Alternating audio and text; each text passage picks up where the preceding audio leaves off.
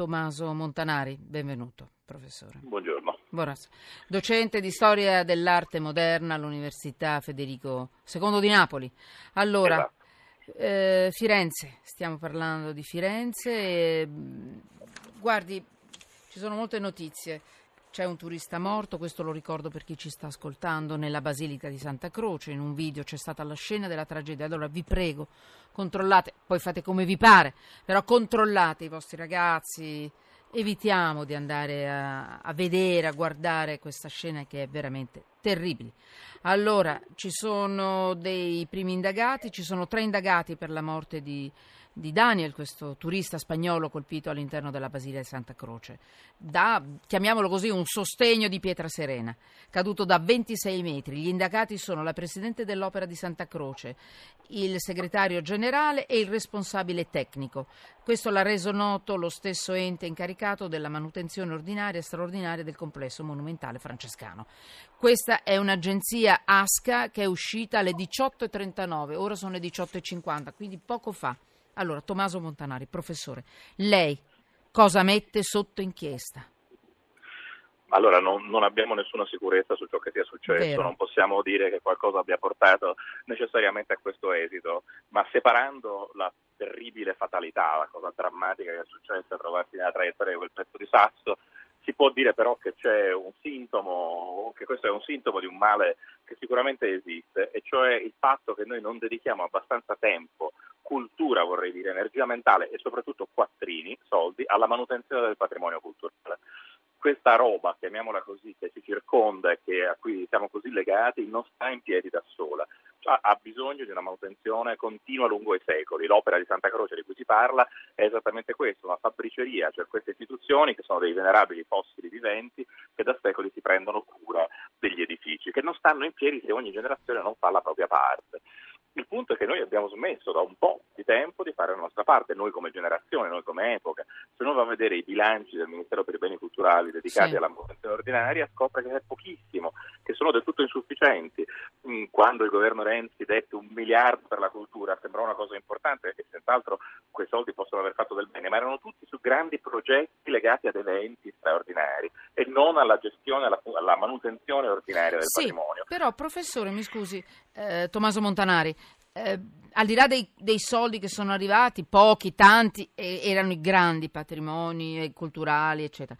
Ma noi quando entriamo in una chiesa, come anche questa colpita, noi paghiamo tra l'altro. Quanti euro sono? 6-8 euro per entrare 5, adesso io non ricordo bene perché ci sono andata tanto tempo fa, ma noi paghiamo, questo non può servire a aiutare la manutenzione. Quando andiamo davanti a un'opera dentro una chiesa, noi mettiamo il soldino, dico io, insomma, l'euro per accendere la luce.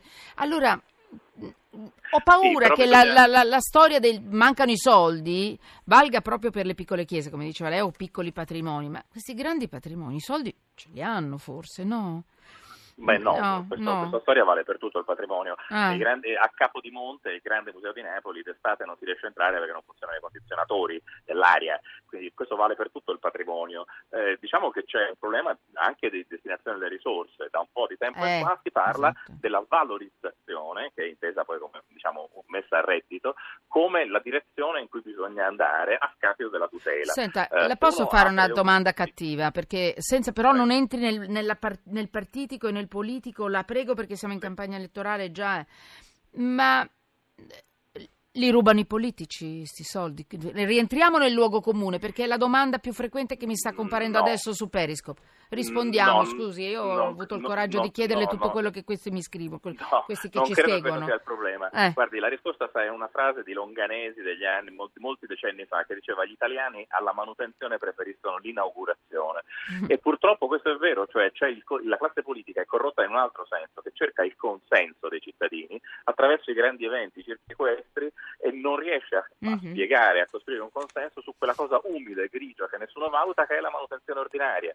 Allora, se uno va a vedere i siti di queste opere del Duomo, di queste fabbricerie, vede che parlano di tutto tranne che di manutenzione, sono diventati dei grandi luoghi di spettacolo. Cioè, il problema è la spettacolarizzazione che prescinde dalla materialità delle cose.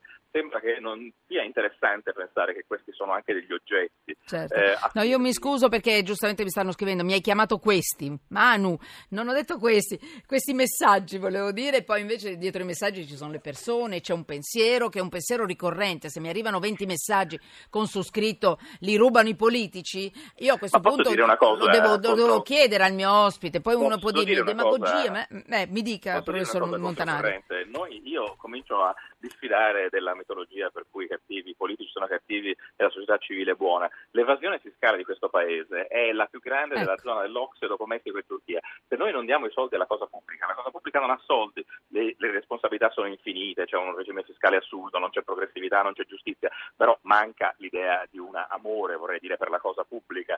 Cioè lo Stato siamo noi, non, non ci crediamo affatto. Va bene. Eh, a questo si aggiunge mm. l'incapacità della classe politica di dare i soldi che ci sono alle cose giuste e di usarli invece per acquistare consenso. Però diciamo Diciamo siamo, anche noi, una, siamo anche noi ecco, i ladri una, eh, della nostra cosa pubblica. Tommaso Montanari, grazie. capacità io, di amare queste cose concretamente. Io l'ascolterei per tutta l'ora che non ho però,